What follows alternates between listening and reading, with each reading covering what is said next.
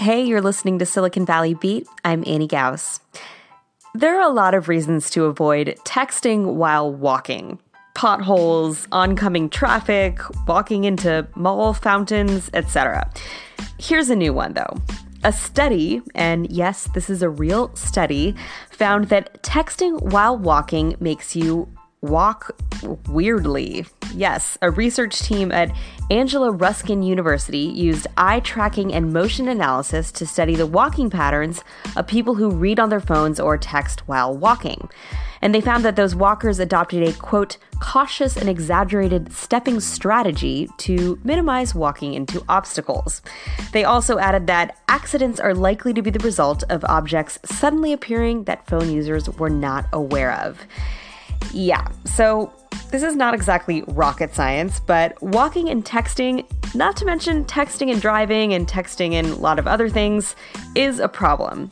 As the study noted, some municipalities in China and in Europe are actually taking steps to mitigate against this menace.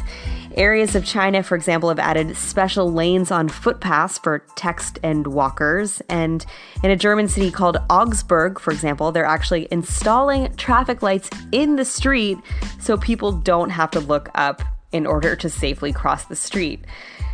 Interestingly, it's not just those cities who see too much phone time as an issue. In fact, right now, as the iPhone is turning 10, some of the iPhone's original creators from back in the day are bemoaning the unintended, cons- unintended consequence of the iPhone's success, which is screen addiction. I asked you guys the other day whether you personally feel that you have trouble putting the phone down, and the consensus I seemed to get was yes, in fact. And here's one perspective from Ridwan. Thanks for the call in. Hi Annie, this is uh, Ridwan from England. I completely agree with having a bit of problem putting down my phone. This is the first thing I pick up when I wake up in the morning. I check my Instagram feed, I check Twitter, I reply to emails. So, yes, I think the screen time problem is a real problem. Watching television may have been our national pastime at one point. Nowadays, it's more like Netflix and chill. And that's corroborated with hard evidence now a report on streaming services. New data from ComScore is showing that among cord cutters, people who stream instead of subscribe to cable, Netflix is dominant by a wide margin. In April, cord cutters watched more Netflix than Hulu, Amazon Video, and YouTube combined. Netflix had 40% of all over the top viewing hours across the month of April, compared with YouTube at 18%, Hulu at 14%, and Amazon Video at 7%. And this is within the US.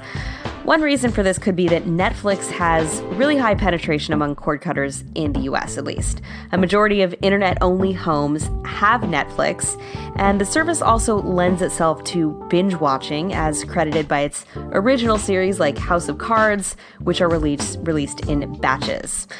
So, can these services coexist, or will there eventually be one to rule them all at some point? This leads me to a call in from JT from the People's Paradise channel on Netflix versus YouTube TV. YouTube TV is YouTube's new live TV service for 35 bucks a month. Take it away, JT. Annie, how are you doing? Um, question about YouTube TV. In your opinion about YouTube TV, and by the way, my name is JT from the People's Paradise. Nice to be talking. People's Paradise is nice to be talking to you. In your opinion, do you think YouTube TV is a concept that's probably going that might prosper as well or even better than Netflix or Hulu? Because I've I actually did the free 30 day trial of YouTube TV recently. I live in San Francisco, and to me, it's it's like I don't know, like I don't know, like I, I I think there's there's I haven't watched TV like regular cable TV in a while, so there is a certain nostalgia I got from just flipping through channels on my phone, kind of how I used to do when I was a child when it came to watching TV. But if it was just convenience with price and with programming, I think Netflix still beats it. You know, what do you think, Annie? Hey JT, thanks again for the call in. Here are my general thoughts on this. I think that Netflix and YouTube TV could easily coexist because they're filling slightly different niches, at least the way that they exist now. I agree with you, by the way, that even though I don't watch a lot of TV personally, I still find it kind of enjoyable in a weird way to just sit and mindlessly flip through channels whenever I get the chance. Is that worth it to me for like a hundred bucks a month? No, but you can replicate that kind of that experience on YouTube TV and other services like Sling, which are probably a better deal. But my theory on this is this. A lot of people are already subscribed to Netflix. In fact, 75% of Wi Fi only households subscribe to Netflix, according to ComScore, which I mentioned in the previous segment. And are those people going to replace their Netflix with YouTube TV? I'm not sure about that. Netflix does create some popular original shows, and the price point is not so high that I think people are really hungry for a replacement per se. But I think th- I think the success of YouTube TV and really anyone who wants to do live TV online and replace that cable subscription will depend on how they replicate the fundamental things that people still watch live, which are sports and news, and to some extent that channel flipping experience that some of us still kind of like in some way. Because original TV shows, especially high quality shows like the ones on Netflix or HBO or whatever happens to be the hot popular show at any given time, are going to make themselves available on demand, whether that's Netflix, Hulu, Amazon, or wherever.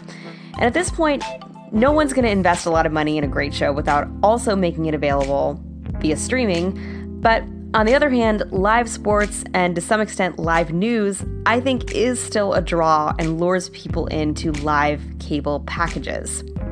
But there are a lot of restrictions, particularly around how you can broadcast sports by locality, and YouTube will never be allowed to broadcast whatever sports they want. At least I would be very surprised if that happens.